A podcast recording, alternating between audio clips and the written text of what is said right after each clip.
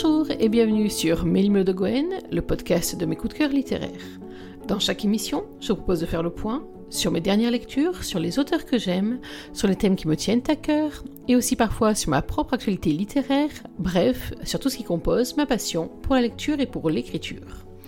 Dans l'émission d'aujourd'hui, à nouveau en vacances, je vous propose de découvrir un roman, ou plus exactement la suite d'un roman, le tome 2 d'une saga, que les adeptes de Melmo de Gwen, le site et le podcast, ont déjà pu découvrir à la fois en version écrite et en version orale euh, au début de l'année, au mois de janvier, si je ne dis pas de bêtises.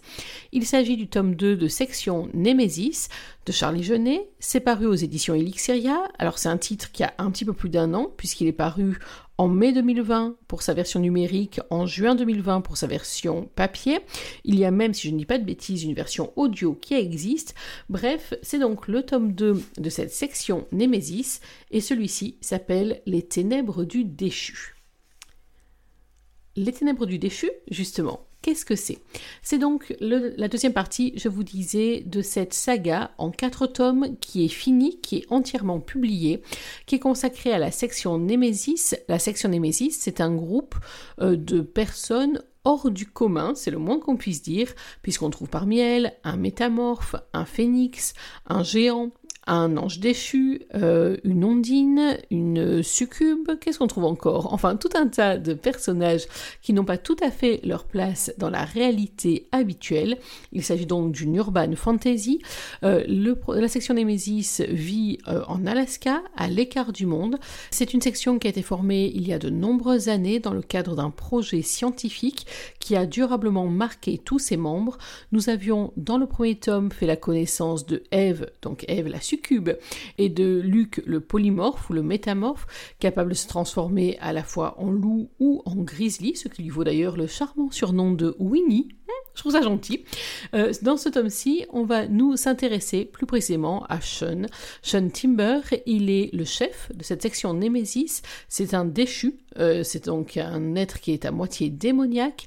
Et ce roman va s'intéresser à lui et à son âme sœur qui s'appelle Shan, que nous avions rencontré déjà dès le premier volet. Alors attention, petite précaution, souvent je vous dis que pour un spin-off, ce n'est pas grave si on n'a pas lu le premier volume, là on est vraiment dans une saga, dans une série. Alors je ne sais pas si certains ont lu dans le désordre cette section Nemesis, il me semble tout de même qu'il est vraiment utile d'avoir lu le premier volume, un, parce qu'il est super bien réussi, et deuxièmement pour avoir tous les éléments à votre disposition. Qu'on se rassure, Charlie Genet a de manière très délicate rappelé euh, à tel ou tel moment du roman qui est qui et quelles sont ses capacités, mais il me semble tout de même que c'est beaucoup plus simple si on a déjà lu le premier volet. Alors pour ma part, je vous le disais tout à l'heure, j'ai lu le premier volet au début de l'année, donc il y a un peu plus de six mois, et je ne vous cache pas que lorsque j'ai commencé cette lecture-ci, les personnages me sont très vite revenus en tête, le contexte également, donc c'est vraiment une lecture qu'on peut lire de façon disjointe, euh, sauf la partie addiction à cette lecture, parce que c'est vraiment un roman qui est très très prenant. Mais quoi qu'il en soit, par contre, commencez par le réveil du succube, le tome 1, avant d'enchaîner sur ce volume 2. Dans ce volume 2, donc, je vous disais, il s'agit de Sean, euh, qui est pris entre un certain nombre de dilemmes. C'est de cela dont on va parler dans cette émission et des raisons, bien entendu, pour lesquelles je me suis retrouvée embarquée dans ce volume 2 tout aussi intensément que dans le premier. L'effet de surprise était un peu moins présent, mais l'effet d'addiction, lui, était toujours autant là et avec peut-être même quelque chose en plus, mais ça, on en parlera tout à l'heure. Tout à l'heure Ah oui, parce que les adeptes de Milo de le podcast, le savent. Maintenant, c'est l'heure de la lecture. Je vais vous lire un passage du début du roman. On est au chapitre 2. C'est Shan qui a la parole, sachant qu'on est dans un roman à la première personne, mais un roman à deux voix, qui va donner alternativement la parole à Sean et à Shan pour euh, rencontrer leur point de vue, pour savoir l'évolution de leur histoire et ce qui se passe tout au fond de leur âme et de leur cœur. Et par moments, croyez-moi, c'est pas piquer des vers. Nous sommes donc avec Chan, on est au début du roman. Elle s'apprête à quitter Paris pour passer l'été, voire plus si affinité, en Alaska. Installez-vous bien, calez-vous dans votre fauteuil et laissez-moi faire, ou plutôt laissez Charlie Genet et Chan faire pour vous. Dernier jour de travail aujourd'hui. Dans une minute, la radio va s'enclencher. Tous les matins depuis mon retour d'Alaska il y a trois semaines, c'est la même routine. J'ouvre les yeux bien avant la sonnerie du réveil. J'observe les chiffres défiler en essayant de ne pas penser à son regard sombre et hypnotisant. Je ne veux pas imaginer ce qu'il fait et avec qui. Sean m'obsède par son absence, par son refus de nous. Mon départ approche. Je vais passer l'été dans le parc de Kenai. Eve m'a trouvé un job dans un bar sympa à Seward. Mon cœur crie son désir de revoir le sombre déchu, alors que mon esprit me supplie de le fuir et de rester à Paris. Une reprise de Zombie des Cranberries emplit ma chambre d'adolescente. Choyée et aimée par mes parents, je n'ai jamais quitté le cocon familial. Ils me laissent la liberté nécessaire à mon épanouissement et j'apprécie leur présence rassurante. Pourtant, j'ai hâte de prendre l'avion demain matin, ma valise est déjà prête. Ma mère y voit des vacances prolongées, mon âme espère un aller simple. J'envoie des messages à Eve pour lui dire que j'ai hâte de la voir, je cherche un contact avec l'Alaska. C'est la nuit là-bas, et celles d'Eve ne sont pas propices au texto. Après une dernière journée, je quitte enfin le centre commercial où j'ai travaillé pendant un an. Je n'ai pas envie de rentrer de mentir sur les vraies intentions de mon voyage à mes parents. Mes pas me mènent à l'appartement de Damian, mon ancien amant. Je frappe à la porte. Silence. Je m'apprête à tourner les talons quand le battant s'ouvre. Salut, beauté. Tu n'es pas encore parti rejoindre les baleines et les caribous? Son regard triste et sa moue hargneuse annoncent un mauvais jour pour mon ami. Je vois que tu es en mode gros con ce soir. Je vais te laisser, dis-je en retournant vers le hall. Damian m'attrape par le bras et me fait pivoter vers lui. Un sourire désolé naît sur ses lèvres fines. Pardonne-moi, Chan. Je ne suis pas dans mon assiette depuis quelque temps. Je n'ai pas été très présente pour lui depuis mon retour, je lui dois des excuses. La meilleure façon de les faire est de ne pas relever sa saute d'humeur. C'est quelqu'un de bien, un ami fidèle, un amant attentionné. Il est juste perdu. J'entre dans son appartement, dépose un baiser sur sa joue. Il semble si fatigué depuis la trahison de son ancien coéquipier et le drame qui lui a fait perdre la confiance d'Amy, son âme sœur. Il a vécu avec cette douleur, caché ses blessures à tous sauf à Fred. Il pensait avoir trouvé une stabilité, les pouvoirs d'Ève ont émergé, et nos destins à tous ont basculé, révélant secrets et mensonges. Je m'assieds sur le sofa encombré. Cela ne lui ressemble pas. Damien est un militaire, élevé par un homme strict. Ce désordre est un symptôme de son mal-être. Une bouteille de whisky trône sur la table. Il me tend un verre, je me sers et avale une grande rasade. Il est dur de ne pas mourir chaque seconde quand on est séparé de son âme sœur ou de l'être qu'on aime, n'est-ce pas? demande-t-il en s'écroulant à côté de moi. Avoir une âme sœur ne signifie pas être fou amoureux. La nature ne fait que nous désigner le binôme de vie parfait. Parfait si ce compagnon ne nous entraîne pas dans les ténèbres. Je garde les yeux plongés dans le liquide ambré de mon verre. Mon ami me connaît bien. Il a vu réagir mon corps en présence de Sean, et mon cœur également, car je suis une ondine, un être surnaturel fait d'émotions. Je n'ai pas pu m'empêcher de tomber amoureuse de Sean. Damian a tout de suite compris que le destin venait de me livrer le secret de ma présence en Alaska lorsque j'ai croisé le regard onyx du déchu. Mais le destin est cruel. Je suis rejeté par mon âme sœur. Damian ouvre son bras, m'invitant à me rapprocher. Je me blottis dans sa chaleur, bois le reste de mon whisky, d'une traite. Il remplit mon verre et se sert à son tour avec un sourire triste. Nous avons trouvé comment occuper la nuit qui précède mon départ. Trois heures d'escale à Seattle, une éternité. Ça fait longtemps que j'ai quitté Paris. Je suis crevé, j'ai la gueule de bois, il me faut une douche et un vrai repas. Je déambule dans le hall d'embarquement, peu encline à aller faire du shopping. Je suis stressé. Nous redécollons vers Anchorage dans une heure. J'essaye d'appeler Eve, tombe sur le répondeur. Elle m'avait averti qu'elle ne serait pas disponible ce matin, elle avait une randonnée avec des touristes. En quelques semaines, mon ami s'est bien adapté à sa vie en Alaska, passant d'infirmière parisienne à musher dans des contrées sauvages. Eve a trouvé son équilibre auprès de Luc ainsi qu'une nouvelle famille avec la section Nemesis. Elle répète souvent que je suis le seul regret de sa vie d'expatriée. Elle aussi me manque. Si je suis contente de l'avoir bien dans sa tête, ça me rend également nostalgique. C'est moche, mais je ne peux rien y faire. Je suis triste de ne pouvoir vivre une romance comme la sienne, une fusion des âmes. J'ai rencontré mon âme sœur, et il me repousse. Il pense être celui qui m'entraînera dans les ténèbres, et refuse de laisser le lien se former. Bien sûr, Sean Timber n'est pas du style à expliquer sa façon de penser. Il a sa théorie, j'ai la mienne. Je vois les auras, et je suis certaine qu'il n'est pas le monstre qu'il croit. Je l'ai vu dans ses yeux, il est mon paradis. Je secoue la tête pour chasser la frustration qui noie mon cerveau. Une chose est certaine, il réveille en moi des émotions fortes. Je n'y suis pas habitué. Ma part surnaturelle est ondine, la génétique m'a offert la moitié de l'ADN de mes ancêtres. Les ondines sont des êtres placides, nés pour aimer autrui. La noirceur de Sean risque de me fragiliser, pourtant, je sais qu'il ne me blessera pas. L'hôtesse nous annonce que nous repartons dans quelques minutes. Enfin Je dois avertir le QG de mon décollage imminent. Je compose le numéro. Arthur décroche. Bonjour Arthur, c'est Shan. Je devais prévenir quand je quittais Seattle. Oui, Eve m'a averti de ton appel. Je remonte dans l'avion. Ok, ne t'inquiète pas, je t'envoie le comité d'accueil. Merci Arthur. De rien, belle blonde, on est tous contents de te retrouver. J'ai un doute sur ce point, mais ne relève pas. Je t'ai préparé du saumon grillé et une peanuts butter toffee pie pour le dessert. Tu es un chef, m'exclamai-je, je meurs de faim. J'en ai l'eau à la bouche. Le ranger, le seul humain de la section, a vite découvert mon point faible pour ces tartes parfaites. Je raccroche et suis l'hôtesse vers le sas d'embarquement. Et on va laisser Shan attendre sa tarte au beurre de cacahuète. Non, je ne redirai pas une deuxième fois le nom de cette tarte qui a l'air exquise, mais qui est juste un calvaire à prononcer. On va la laisser avant de reprendre son avion. J'ai choisi ce chapitre pour plusieurs raisons. D'abord parce que pour une fois, tiens, j'avais envie que ce ne soit pas un chapitre de rencontre ou de retrouvailles. Je voulais laisser au lecteur le soin de découvrir comment se passer les retrouvailles entre Sean et Shan. Oh là, ça va être sympa à prononcer ça. Et puis aussi parce que euh, je trouve que dans ce chapitre, Shan pose très bien la problématique de l'ensemble de ce roman, ou en tout cas de l'ensemble de la partie romantique et romanesque et romance de ce roman, parce qu'il y en a une autre, on va en parler après.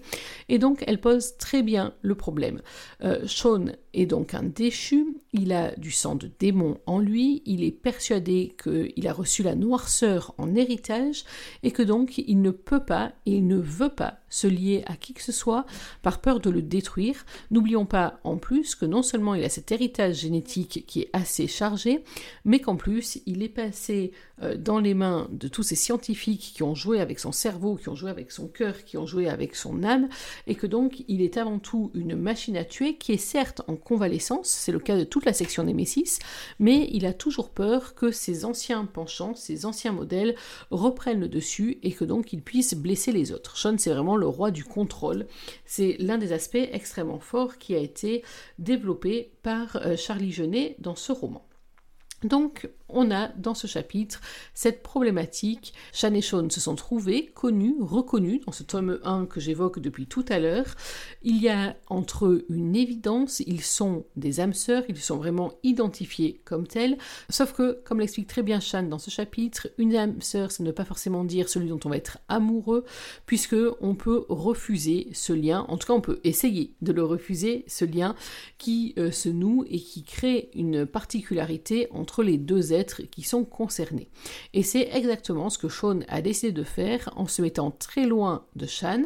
On va voir notamment tout au long du début du roman tous les subterfuges qu'il va utiliser pour essayer de la fuir, de l'éviter comme la peste. C'est assez joli à voir. Mais il ne faut pas oublier que Shan est particulièrement têtue, qu'elle sait où elle veut en venir, qu'elle est placide comme les ondines, dit-elle. Oui, mais pas que. C'est vraiment une femme avec un très fort tempérament. C'est une des raisons pour lesquelles j'ai eu un gros coup de cœur pour cette héroïne. Bref, quoi qu'il en soit, on a là dans ce chapitre qui est posé une grande partie de ce qui va attendre nos héros pour la partie romance de ce roman, justement. Pour la partie romance, parce que ce roman ne se cantonne pas juste à l'histoire d'amour de Sean et Shan, même si ça aurait été déjà quelque chose de très beau, c'est une histoire qui est très puissante, je vais en parler tout à l'heure. On a aussi une partie beaucoup plus suspense. Alors en fait, c'est vraiment un roman qui euh, recèle beaucoup de richesses. D'abord, je vous l'ai dit, c'est un roman d'urban fantasy, très très bien mené. Je vous l'ai dit, on croise des créatures surnaturelles, on a croisé dans le premier volet, il y en a d'autres qui vont se rajouter dans ce, second volet, notamment une sibylle. Les sibylles sont les prophétesses, elles sont redoutables et redoutées, à juste titre, surtout quand elles sont entre de mauvaises mains. Bref, on a toute une galerie de créatures surnaturelles qui ne sont pas là que euh, pour le décor, j'allais dire. Et ce qui est très bien mené dans le roman de euh, Charlie Genet, c'était déjà le cas dans le volume 1, c'est que euh, ces surnaturels ont euh, des dons qui peuvent aussi se révéler être des malédictions.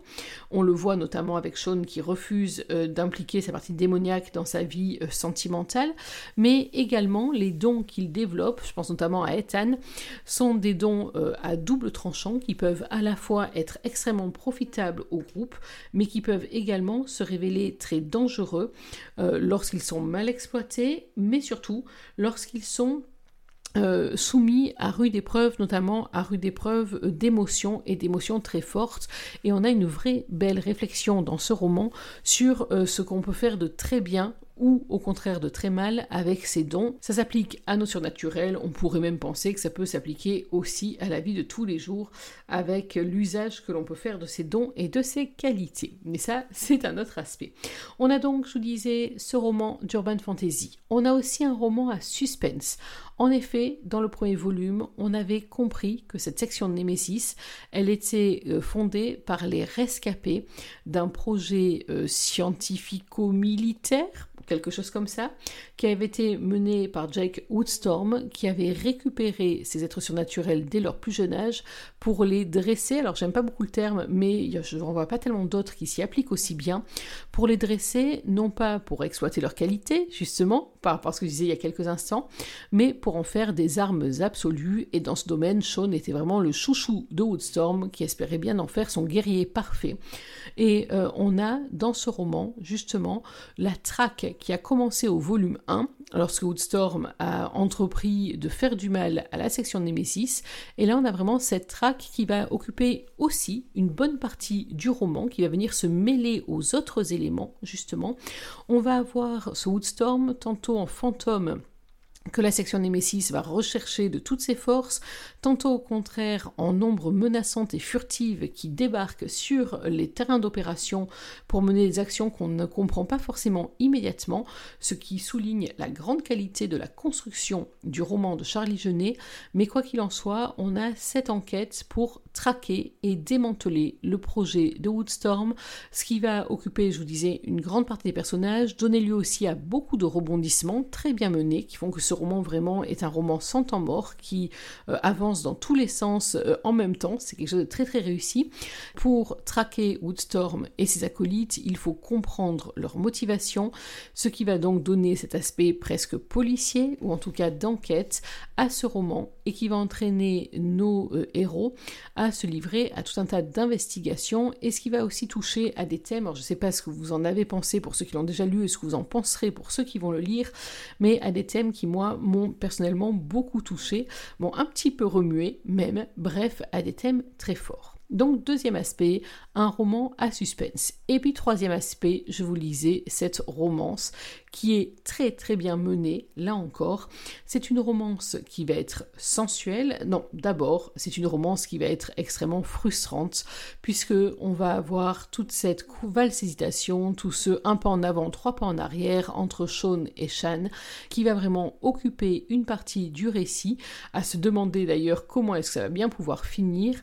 Il y a à la fois cette attraction qui est incontestable, même Sean lui-même la sent, une attraction physique, mais pas que, c'est aussi une attraction spirituelle, ce lien qui se crée pratiquement malgré les personnages, qui va prendre une force impressionnante, tellement impressionnante qu'elle va même venir perturber tout le contrôle qu'exerce Sean à chaque moment et qui en fait un chef presque infaillible.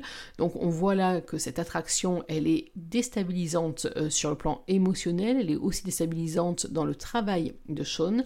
Une raison de plus, j'allais dire, pour lutter contre ou au contraire pour l'accepter, la faire totalement sienne. C'est une romance qui va mettre longtemps à dire son nom. En tout cas, c'est un rapprochement extrêmement sensuel. Et là aussi, j'avais déjà noté dans Le Réveil du Succube que la plume de Charlie Genet euh, est une plume qui donne chaud, particulièrement chaud. Remarquez, c'est bien, on est en Alaska, donc au moins ça produit un certain équilibre. Mais quoi qu'il en soit, on va avoir une romance très sensuelle, une romance qui, euh, moi, m'a fait palpiter à plusieurs moments parce que je me suis vraiment demandé dans quelle direction allait partir Charlie Jeunet, quel choix elle allait faire pour ses héros. Alors bien entendu, vous imaginez, je vais pas vous en dire plus, ça sera en dire beaucoup trop. Mais quoi qu'il en soit, elle a très très bien mené son affaire parce que que ça soit sur la partie fantastique, sur la partie euh, enquête, sur la partie romance, j'ai parfois perdu la tête, ou en tout cas perdu le sens de l'orientation. Je me suis retrouvée un peu perdue, non pas parce que l'histoire était trop, trop touffue, mais un peu perdue dans mes sentiments, à me demander si je détestais Sean pour son aspect très borné, pour ses décisions qu'il refusait de changer et pour ses évidences qu'il niait, si au contraire j'avais pour lui une grande admiration pour son sens de l'abnégation, pour tous les sacrifices qu'il s'imposait, à la fois parce qu'il estimait les mériter et en même temps parce qu'il a peur de l'avenir, euh, je n'ai pu m'empêcher de dresser mentalement un parallèle entre ce personnage, alors qui bien sûr est un personnage de fantaisie, c'est un déchu, c'est un personnage démoniaque, enfin il a un passif très très lourd, mais ce qui est très important dans ce roman, c'est qu'à plusieurs reprises, il explique qu'à la fois il se sent absolument incapable de se détacher de Chan et qu'il va se faire beaucoup de mal à refuser euh, de nouer ce lien avec elle, mais en même temps il estime qu'il n'a pas le droit d'être aimé, qu'il ne le mérite pas, qu'il ne le mérite pas parce que ça pourrait être dangereux pour les autres, mais qu'il ne le mérite pas aussi par rapport à tout ce qu'il a fait dans son passé. Et là encore, je ne vous cache pas que ça m'a renvoyé à pas mal de témoignages sur euh, les enfants maltraités une fois devenus adultes et qui parfois ont bien du mal à penser qu'ils méritent eux aussi une large part de bonheur. Alors peut-être que je vais beaucoup plus loin que ce quoi pensait Charlie Genet, mais euh, en tout cas, moi, c'est vraiment ce que ça m'a évoqué, euh, ce refus euh, du bonheur parce qu'on estime qu'on ne le mérite pas. et vous avez vu ce qu'en dit Sean, qui elle, au contraire, voit les auras et qui est persuadée que Sean est bien trop dur avec lui-même. Or, est-ce qu'elle en est persuadée parce qu'elle le désire absolument? Est-ce qu'elle en est persuadée parce qu'elle sent ce qu'il peut y avoir de bon lui? Est-ce qu'il y a du bon lui d'ailleurs? Est-ce que ce bon va prendre le dessus ou pas? Il va y avoir dans le roman une rencontre déterminée avec une guérisseuse. Alors, je vous en dis pas plus là non plus, mais une guérisseuse qui va donner pas mal de clés pour comprendre euh, le personnage qui est Sean. Et je trouvais que c'était là encore un personnage très malin était glissé dans l'intrigue. J'ai eu aussi un énorme coup de cœur pour Shan. Euh, alors, dans le premier volume, je la prenais, j'allais dire, pour euh, une fille un peu frivole, un peu sans cervelle, à la fois meilleure amie de Eve. Si vous vous rappelez d'ailleurs le premier volume, on se rendait compte en cours de lecture qu'en fait, elle n'était pas juste la super copine, mais qu'elle avait euh, une mission de protection par rapport à son amie.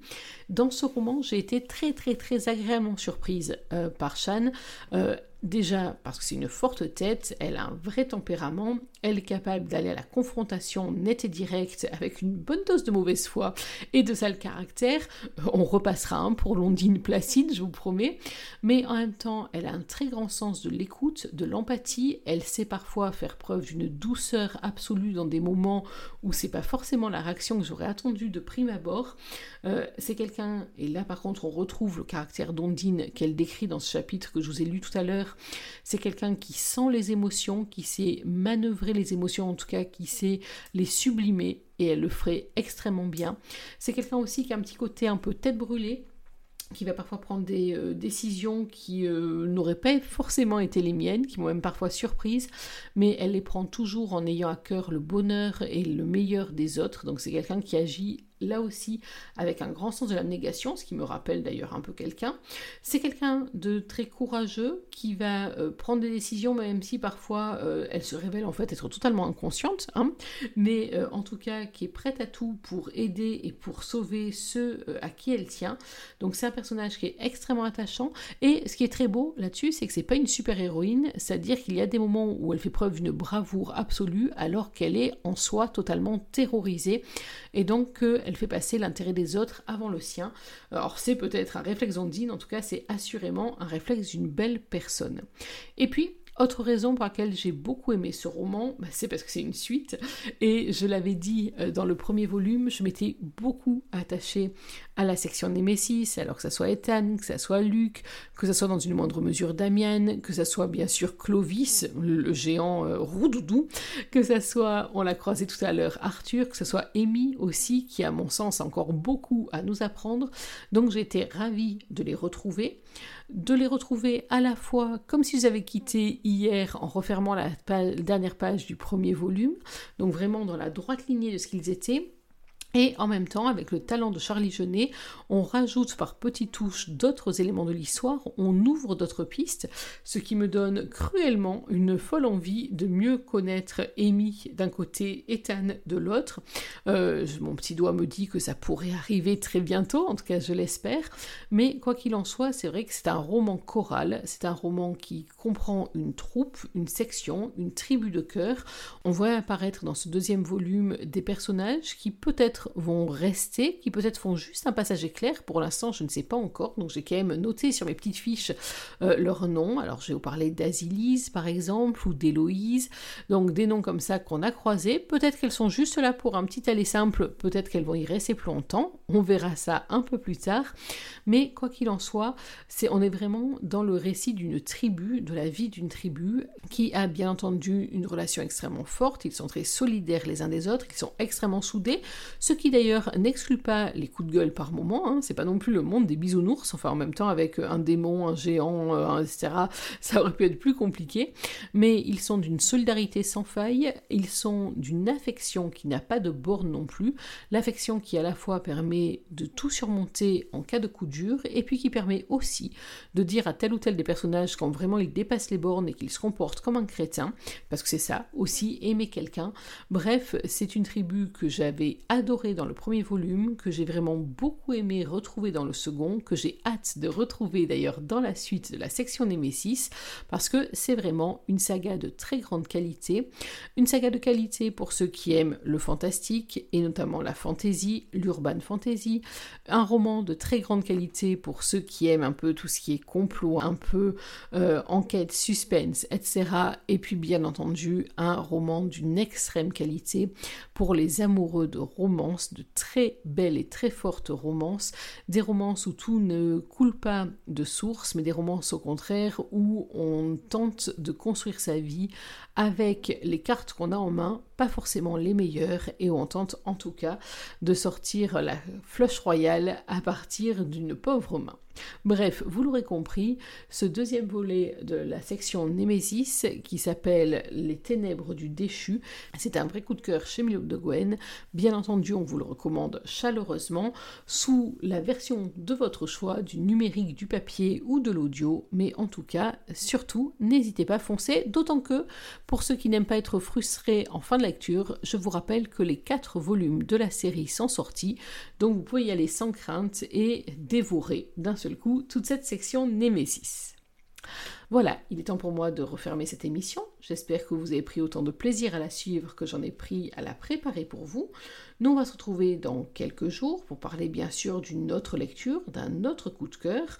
Et puis, d'ici là, n'oubliez pas que même en 2021, une journée sans lecture, c'est une journée à laquelle il manque quelque chose. Alors, dans l'attente de notre prochaine émission, je vous souhaite de prendre soin de vous, d'être heureux et surtout n'oubliez pas, en vacances ou à la maison, lisez. Bye bye